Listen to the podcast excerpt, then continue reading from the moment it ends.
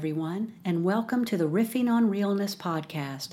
I'm Carla Royal, a mindset and performance coach working with high achieving entrepreneurs, and with me is Juliet Fay, a poet and three principles facilitator. If you are wrestling with how to be real in the midst of rampant superficiality and it's causing you to overthink, be too guarded, and not live your potential, then you're in the right place. In this podcast, Juliet and I explore how dropping the masks, being real and vulnerable, can help us connect, adapt, and find a richness of experience amid the chaos. We're glad you're here, and we invite you to tune in, slow down, and listen for your own wisdom. Good morning, Juliet. Good morning, Carla. I'm glad to be here with you today. Um, we right before we start hit record we were talking about the kind of the state of the world right now and how stressful a place it seems to be with all of the uh, political things going on social injustice. Um, and, and, it's really interesting because i also have um, several entrepreneurial clients who are doing really well in their business but they are in a way, they're doing so well that they are getting in touch with a ton of stress and anxiety. And they have a sort of a really rigid look at that, like like a little. They're kind of holding it rigidly, unknowingly, innocently. And I find myself doing that at times too with what's going on politically, um, you know, and the, with the pandemic and everything else. Is I can get kind of caught up in this black and white thinking about how it is and i can go into some fear.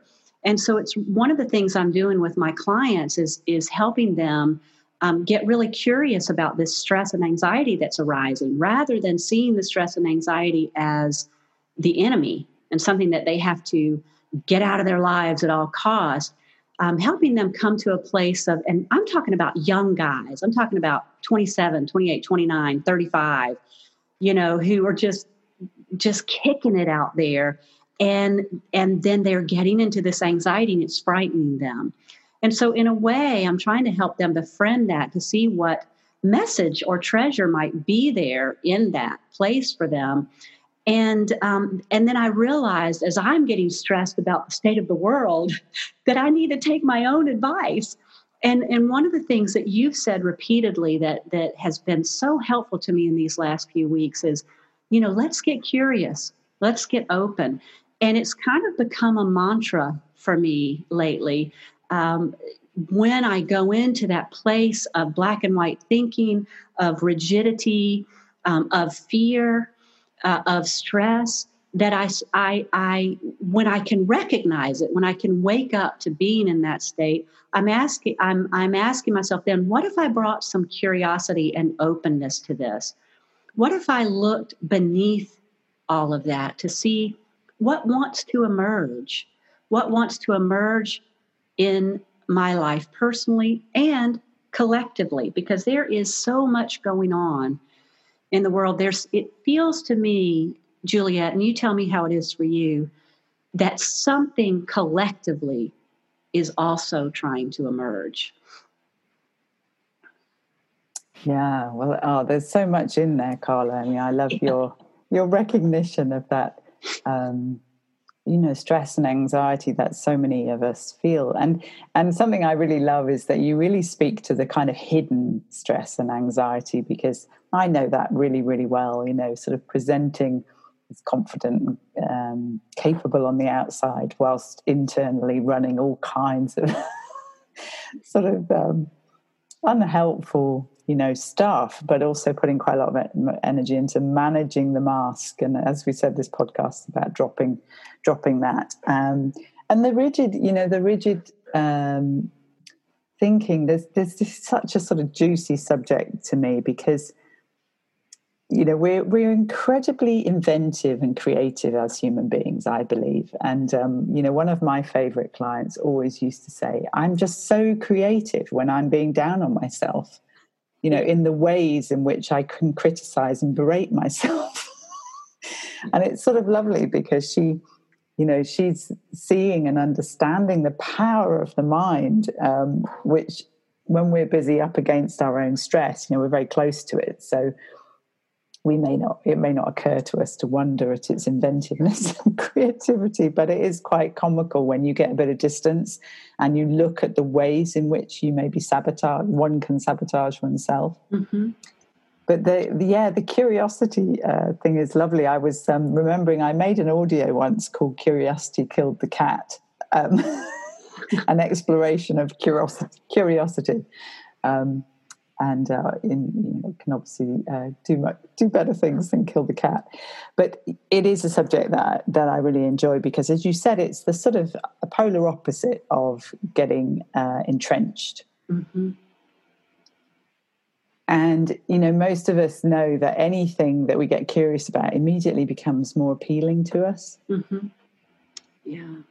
So uh, I was actually walking on the estuary the other day, and um, this has a very uh, big fall of the tide here. And so it's ever changing. We had storms a couple of weeks ago. So you go down, and the landscape, it's as if, you know, a huge. Um, you imagine like huge action figures in a, in a video game have come down and thrown the rocks around and rearranged it all. Uh, but a couple of days ago, when I walked down, I often walk barefoot on the on the sand, and you get patches of sort of sticky mud every now and again. It's black and it clings to your feet. But I can more or less see where it is and avoid it. But this one day I went down and it was just the whole shore was covered in it. And, you know, I really wanted to do my walk, and my initial re- reaction was a bit kind of, ew, you know, black sticky mud. And then I just kind of remembered, you know, what it would be like if I was a child in that black mm. sticky mud. Mm. I, I, you know, and it changed my perception of it. It's not to say I didn't wash it all off when I found it when I found a pool, but in that moment of just starting to wonder, well, wow, you know, how did it get here, and and how amazing that the huge area has been transformed just by the water, and the and the tides and the storm, and it it just went from you know you can just see that narrow view of this is horrible sticky black nasty stuff i don't like it to mm-hmm. an exploration a curiosity about what it is. Mm-hmm. Um, and I, I don't know if that's a helpful example but i think there's the potential to do that anytime um, and you see it i think i can see the I can see an area where I don't do it, which is where tasks that I consider to be boring or repetitive, Mm-hmm. You know, I'll I'll drag myself to do them. I'll do it unwillingly with resentment. yes. But I wonder what's available there if we got curious. You know about clearing the dishes. Yeah. You know, um, we are soul sisters. because the mundane has been so hard for me to embrace in my life. And it's really held me back the resentment I have about the mundane, the avoidance I have of the mundane. And I remember when I was first um, kind of exposed to some of the ideas that you and I talk about here and how powerful our thoughts are, our thinking is, our stories are, and how we experience the world through our perceptions or our stories or our narrative rather than through the actual um, situation at hand. And um, I've told the story. I tell the story to my clients all the time when I'm when I'm trying to uh, uh, help them wake up to their own stories, their own narrative, and how they um, they're really living into the feeling of that. They're really experiencing that their stories, their narrative, rather than what's actually happening. Happening. So I remember uh, being, you know, learning about the just that that I just said and it's sort of not really making sense, not kind of buying into it. And one day I was standing at the sink washing dishes, and I avoid it at all costs. I avoid washing the dishes. I procrastinate washing the dishes. I hate washing the dishes. Um, I hope someone else will wash the dishes. And then, of course, I do the dishes if I have to because, you know, you, you, you need to do the dishes. But I always do it with a bit of resentment, you know, a bit of just loathing. And this particular day, I um, this was a few years ago. I was standing at the sink, and I remembered this idea that I wasn't really experiencing washing the dishes. I was experiencing my thoughts about it. I was experiencing my story about it. And I realized that I had told myself for so many decades that I hated doing the dishes that I had literally burned a neural pathway deep into my brain, and now it had become a habit of thought. And that it wasn't true. It was something I thought once, and then I thought it again and again and again and again until I believed it. And then it became this habit of thought. And in that moment, it was like this epiphany. All of a sudden, I just woke up to it. And, and how that happens, I can't tell you.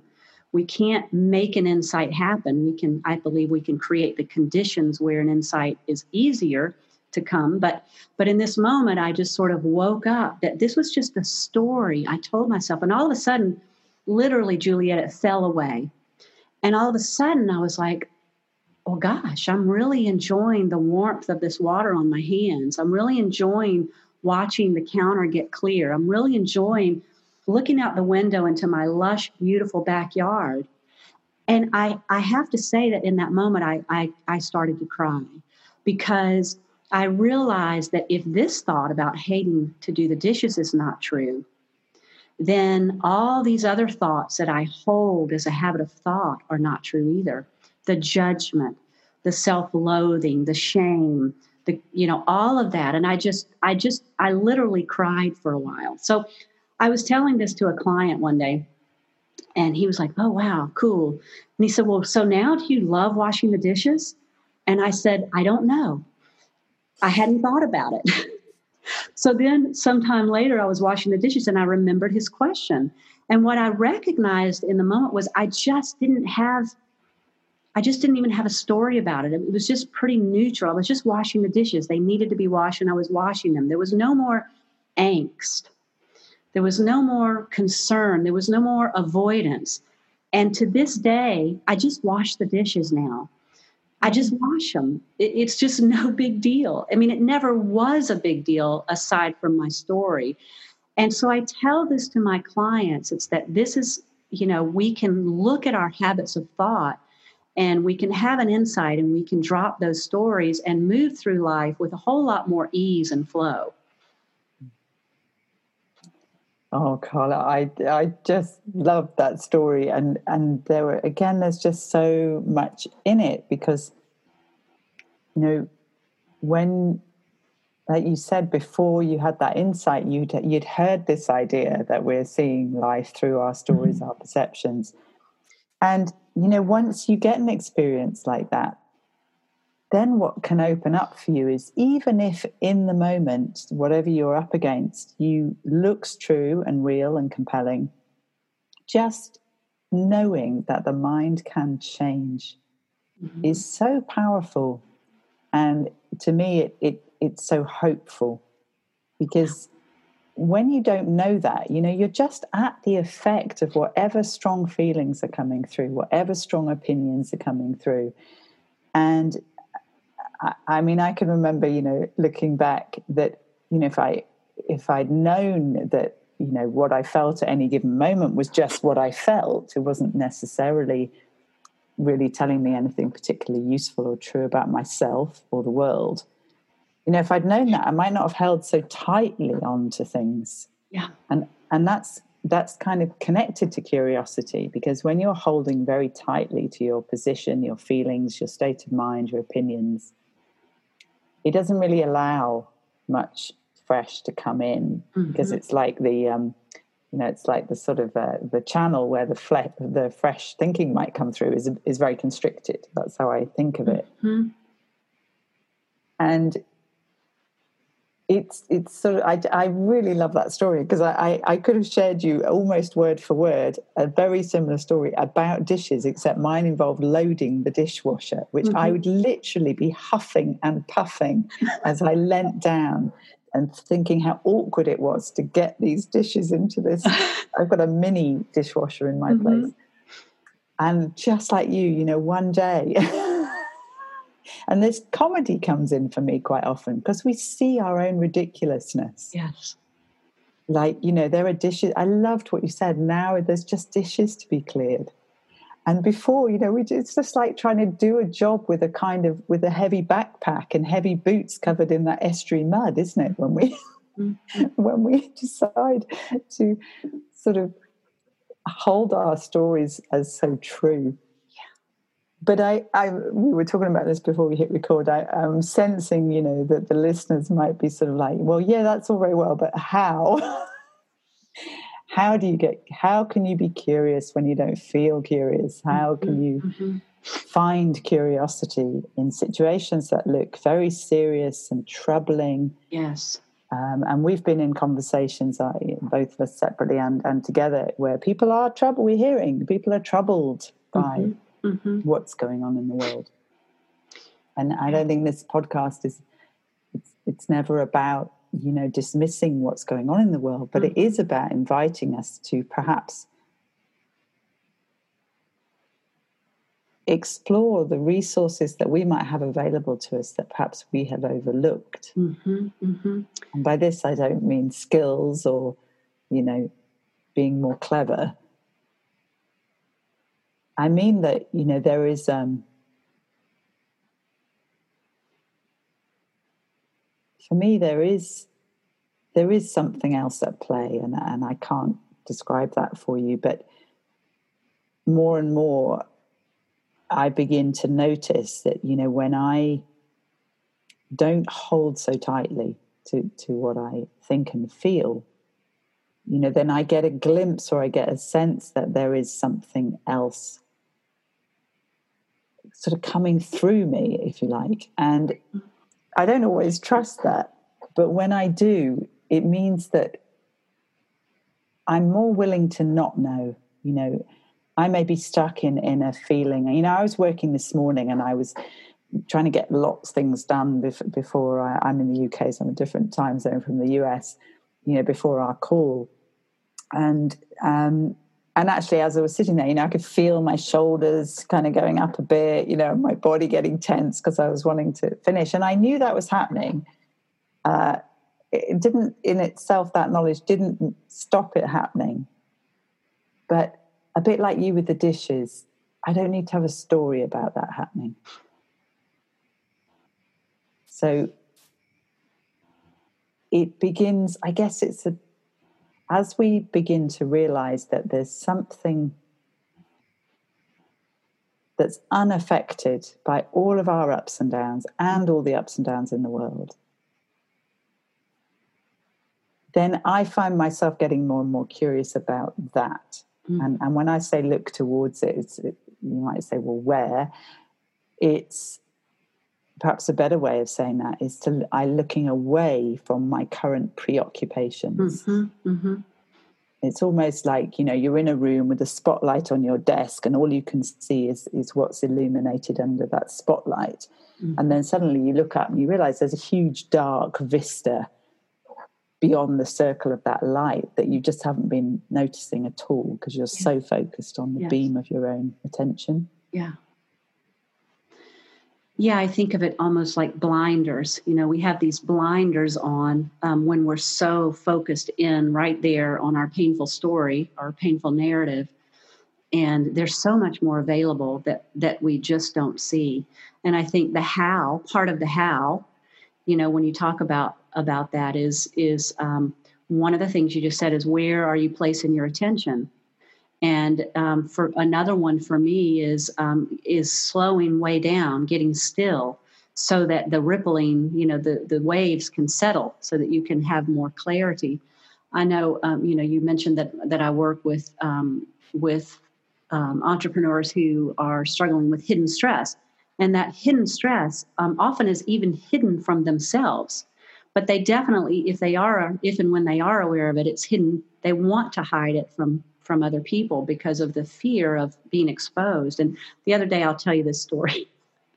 I was uh, in my mastermind group, and we were having we call it study hall, and um, we just get on a Zoom call and have two hours where we're just getting stuff done. And then if we have any questions, we can ask each other, you know. But it's just a, an opportunity to get get stuff done that we've been putting off.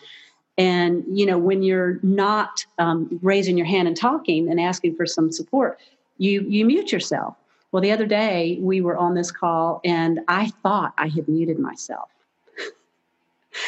and I had not.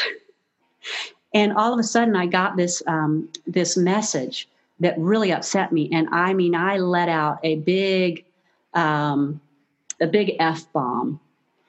And and then I heard my colleagues going, Are you okay? What's going on? And I I was so ashamed. And it's not that I don't cuss. It's not that I don't drop the F bomb, but I do it in a very calculated way, in a careful way. Um, I don't do it with just anybody. I'm respectful of where what that person might feel about cussing. You know, so I, I'm I'm very in control of it. And and in this moment, I wasn't, and I went into shame. I had, I think Brene Brown calls it a, a shame hangover. I went into some shame.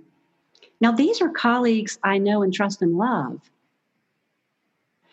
but the problem for me was that I wasn't in control. I thought I was. And this podcast is about being real and it's about not hiding.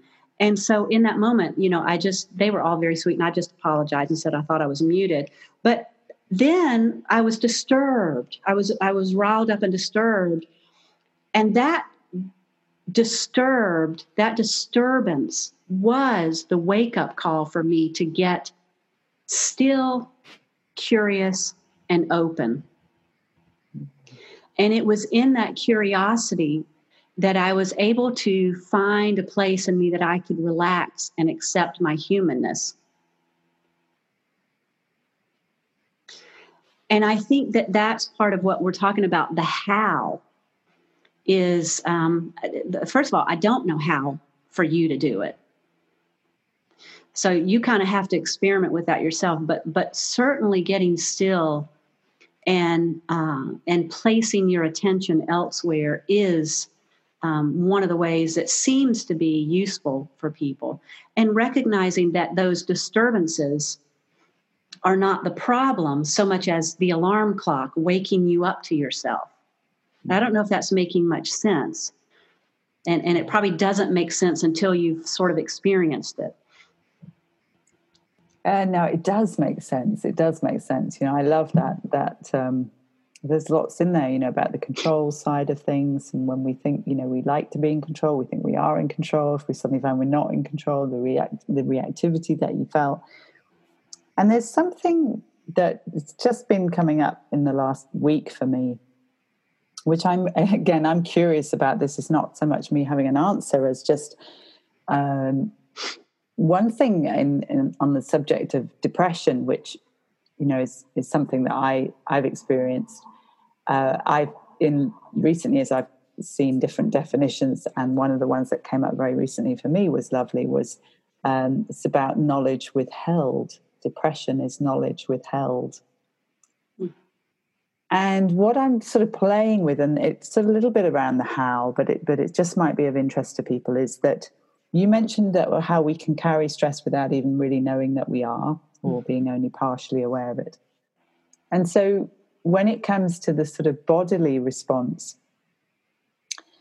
I wonder if, you know, when we we experience something we don't like, a feeling we don't like, whether there isn't for some of us an instinctive sort of fight reaction against that feeling. Mm-hmm. And that could show up in, in, a, loads of different ways. So it could be um, it could just simply be a tensing in the body. But it, it, it could then mean that, you know, we're almost triggered into, okay, I have to get rid of this feeling. And then we'll just go to our go to things. So for some people, it's throw yourself into work, it's others, it's throw yourself into exercise, you know, drink alcohol, smoke cigarettes, take drugs, go shopping, you know, a million different things. Um, which all have the same idea that you know we can overpower this feeling or distract ourselves mm-hmm. so there's no space for the feeling so it's sort of smother it or push it away yeah and what you talked about about coming into your awareness of, of getting quieter one of the um, to say things i'm curious about is um, how if we notice that instinct, which will probably start with a tensing somewhere in the system, wherever's your particular place for getting tense, I think mine is my shoulders and neck. Some people it's their mm-hmm. gut, you know. Um, and what happens, you know, when you when you look for the feeling underneath that, it, as it were, what happens if instead of drawing up against the feeling, you know, we almost do the opposite where we sink down into it, which is a little bit what I think I heard you saying that you were you were doing. Your instinct was almost, you know, get it away and hide, but you you actually sort of sat with it. Mm-hmm. And I have a feeling that in the tensing and fighting, we not only miss the treasure you mentioned that might be on the other side, we can also then create more disturbance. Mm-hmm. And that might show up physically, like you might get a headache or a neck ache, or you might get a you know belly ache. Um, or it might be more chronic than that. You know, a lot of people with anxiety and depression often have physical symptoms too, and they look to me like they're connected. Mm-hmm. I mean, I'm, I'm kind of going off a little bit of a tangent, but when uh, when we can recognize and slightly find a pause in that instinctive fight flight kind of reaction, yes, we then might find not just that um, it's not really about there's a better way to get rid of the discomfort because I think when we're always searching for that, we're missing the point. The mm-hmm. treasure is in and through the feeling, mm-hmm. not going round, trying to shortcut round to the other side. Yeah. And for years, I think that's what I was constantly looking for a better shortcut, you know? Yeah. Yeah. I mean, I think you're right. When when we get triggered, when we get activated, you know, we especially if the, if it if it if it touches into some maybe some old trauma, you know, our we kind of we kind of switch into our primitive that primitive part of our brain, that fight or flight or freeze. And um, and it overrides our more rational part of our brain that says you know you're safe you're okay. You know the fact that you drop the f-bomb in, in this group of people you trust is really you're you're fine. It's not a problem. They're not going to reject you. They're not going to kick you out. You're not going to die. But the brain that that part of our brain really kind of believes that. And so um, so what immediately it wants to do is calibrate you know it wants to calibrate our system you know, you know it wants to calibrate our system and get us safe. That's its top priority. Um, but but and i think that's part of the problem i think that's a big part of the problem right now with with what's going on politically with all of the extreme divisiveness. And i recognize this in myself. I'm i'm telling y'all all my secrets which I trust you, listeners. I trust you with all my secrets. But I think that um, I realize that when I'm trying to convince someone on the other side to come to my side, what I'm really trying to do is calibrate myself and feel safe. And that's what they're trying to do too. And when they don't do it, I get mad at them because I'm uncomfortable. Mm-hmm. because of my discomfort. And I've recognized this. I think I told you this the other day. I recognize this with my partner who is fire. And I recognize that I try to, um, when she goes into that fire and it's uncomfortable for me because my family did all of their anger underground. We were all angry, but we didn't show it. And we all did it internally. We all, we were imploders. Whereas my partner's family and, and she are exploders. And it scares me. Mm-hmm. It frightens me. So the first thing I want to do is calibrate my system. And the way I do that is try to calibrate her. And that's not fair. It's not fair. I need to just be responsible for my own calibration. And I can do that by dropping into and recognizing, oh, what's going on here right now, Carla, is that you're you're afraid. There's no problem here. You're afraid. You're trying to calibrate your system by calibrating those around you, which is not your job. It's none of your business. Your job is to calibrate yourself and, and to connect with that deeper part of myself, that essential part of myself that I know can't be harmed. Yeah, you're picking up so many lovely threads, and I, I, just love your honesty, Carla. I love how you, you know, what you share of, of your your stories are very powerful, I think, for me, and, and I'm getting to for the listener, because what I heard in that is that it connects with your dishes story.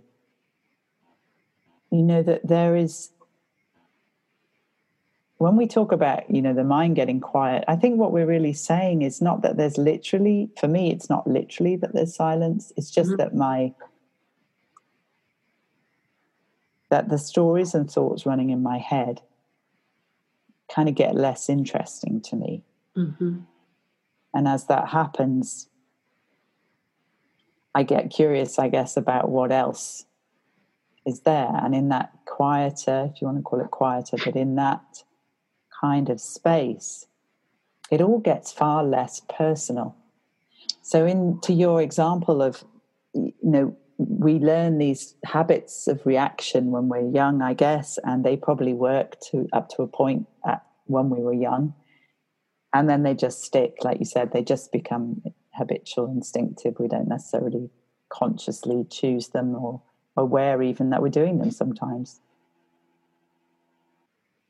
And knowing that, it somehow seems to open up a little bit of a pause where you know, in your example, it's just a kind of, as you say, it's just a thought pattern. You know, someone being angry, it's uncomfortable, it's a problem, need to shut it down, you know, so I can be safe. And when we realize that there's actually an infinite number of versions of stories we could have, but actually there's also a space in which we don't need to have a story in the moment, or we can see our story rising and just let it kind of oh yeah there we go. Yes i've got that feeling because it's it's a body feeling too mm. isn't it? You know it's like a whole mind body reaction. And i and i think we've said this before you know it's not about becoming some perfect being that never reacts. You know we wouldn't be human if we didn't react. But as we are aware that there is more to us than reactivity as we begin to realize that you know and I know you know this, Carla, that you know your well-being is not dependent on somebody else not being angry. Mm-hmm. It's that knowing, and that comes from realization, from experiencing your well-being, and you know that can sound kind of a bit mystical, but most people that you talk to, when you ask them to bring to mind a time when they felt I would describe it as a sense that all is well. The examples people give quite often are during times when the outside world looked not like that at all, or mm-hmm. there was a major crisis going on. That sometimes people will touch on this sort of feeling inside them that they don't know how or when or where or whatever, but they just know it's okay. Mm-hmm. Mm-hmm. And it's a source of tremendous hope and power and strength. And then it's almost like, you know, the curtain got pulled back, you had that sense, and then life rushes in again and off you go. But you go forward with a sense of, oh, okay, there's more than, than just what I can see. There's more than just how I'm feeling in the moment. Mm-hmm.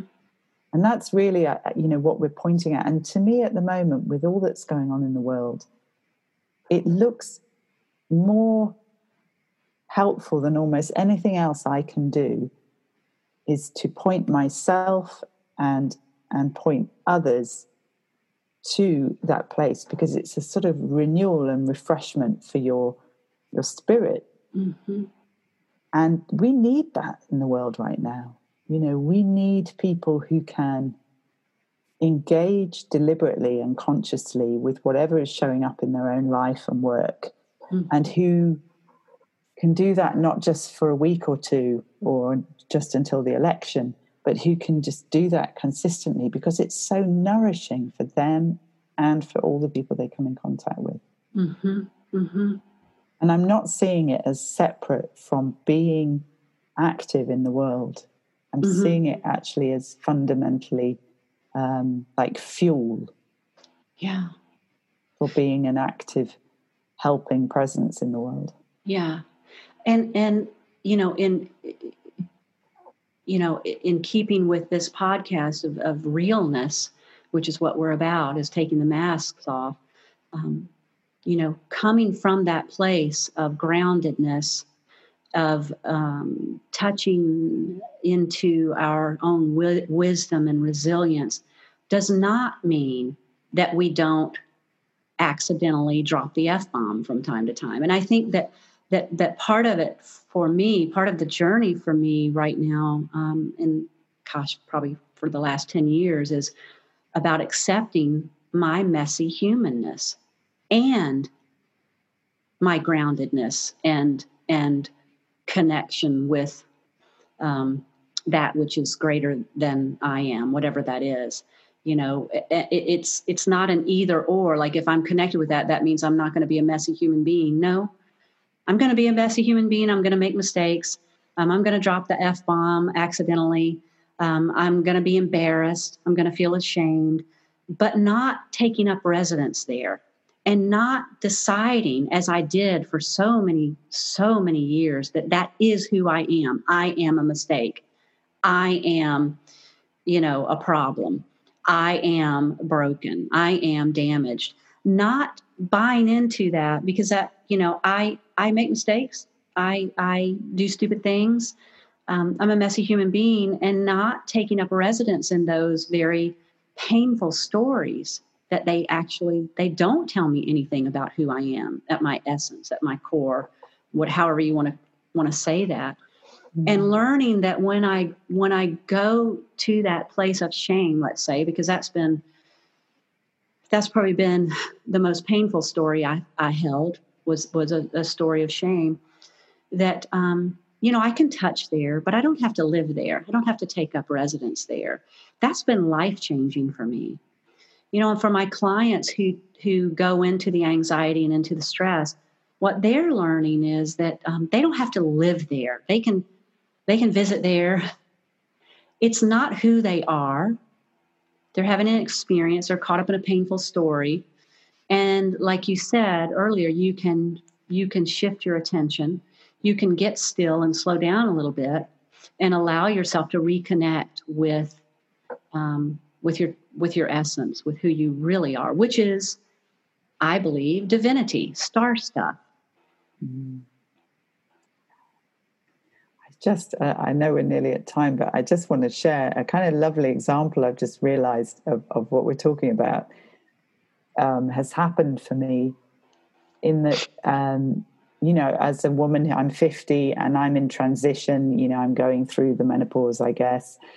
I say I guess because uh, you know it's it's quite a, um, it varies enormously. I think for women to how long this goes on and what happens, and so I you know have been noticing over the last kind of two or three weeks a um, a, a, sort of you know like a like a diminishing really of of some things like losing track of things and uh, being you know feeling quite emotionally sensitive and all these kinds of other things. And typically for me in the past you know a bit like an uncomfortable emotion it would be sort of like okay you know need to shut this down. For me personally it wouldn't be with drugs and things but it would be be harder on myself you know you need to mm-hmm. you need to concentrate more if you're not able to concentrate you know if you're feeling emotionally sensitive you know you need to go and shout at somebody so those were my kind of go-to ways of dealing with it and then um, you know two or three days ago i had the idea well what about calling a circle of women together who are who are going through this this transition which you know just for information can apparently begin at 35 for some people. I had no idea. Um, and can go on for anything from like you know a couple of years to five or even 10 years. And and for me i realized what i was curious about is what is available at a deeper level in terms of spiritually in this transition. And i'm laughing because as a teenager if anyone had suggested anything to me like having a you know a celebration of my first menstruation i would have just wanted to run away in, in self-conscious embarrassment and shame. Please just don't talk about it. Yeah. And so to find myself and i have actually just put the call out this morning it's a program i'm going to gift um, for a small group of women to get together to explore what is going on, what is it, exactly what we're talking about. If we get curious about these different uh, experiences we're having in this thing that we collectively call menopause, what might we discover? You know, what might you were saying, you know, what gift, what message might be in this? Mm-hmm. And so I love that that has shown up, you know, getting curious as I began to get curious about, well, what is going on here? And I started to read a few things around the subject. This idea popped up for me. Mm-hmm. Well, hey, why don't I get other curious women together and we can form a circle and we can explore this together? And I think that perhaps illustrates more than anything what happens when you get curious. Things can transform from being a problem and a burden. Yes. And a sort of brick wall, you know, what can I do? to wow, what's here? Yes. Yes, and that reminds me of um, one of my entrepreneurial clients who came to me because he grew so fast and was making so much money, and it it just freaked him out. And he was he came to me because he was ter- he had gotten himself out of that place, but he was terrified to really go forward fully in his business again because he didn't want to go back to that place.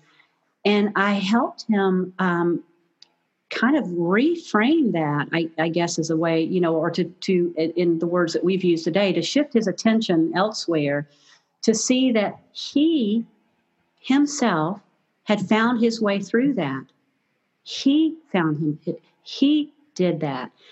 And that changed everything for him. He you, you should have seen what happened. I mean his jaw dropped he sat there he said i just need to i just need to sit here for a minute. And i said okay.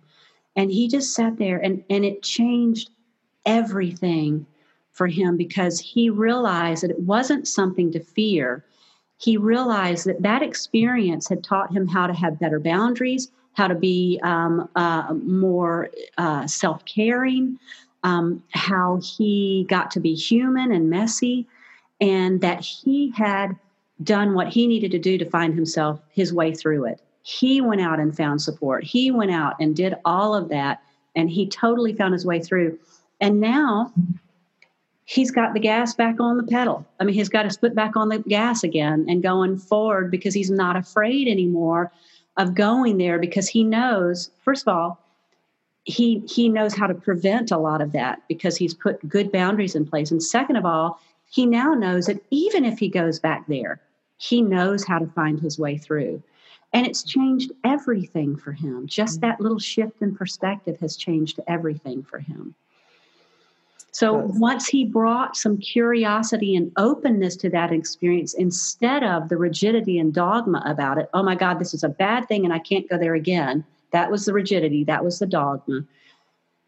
When he brought the curiosity and openness, everything changed for him. And I think that that's you know a good place for us to end today when you're caught up when you feel the dogma within you when you feel the rigidity within you that is just your alarm clock to wake you up to curiosity and openness for something new to arise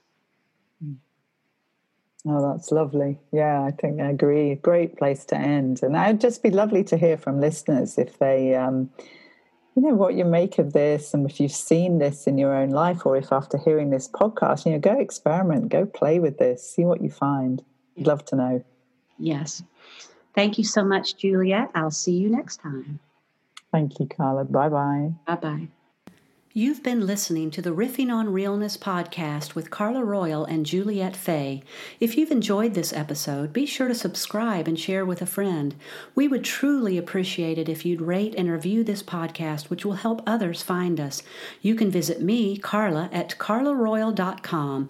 I am a mindset and performance coach working with high achieving, high performance entrepreneurs and business owners who are quietly dealing with too much mental chatter and anxiety.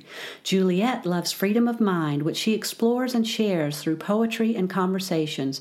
Find her at solcare.org. That's solcare, S O L C A R E dot org. We'll see you next time on Riffing on Realness.